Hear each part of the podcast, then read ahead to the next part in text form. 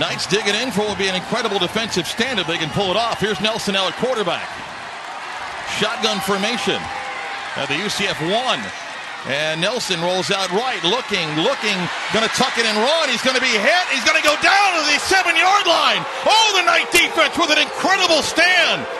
Would not give up the yard, and Nelson is sacked at the eight, and UCF will take over.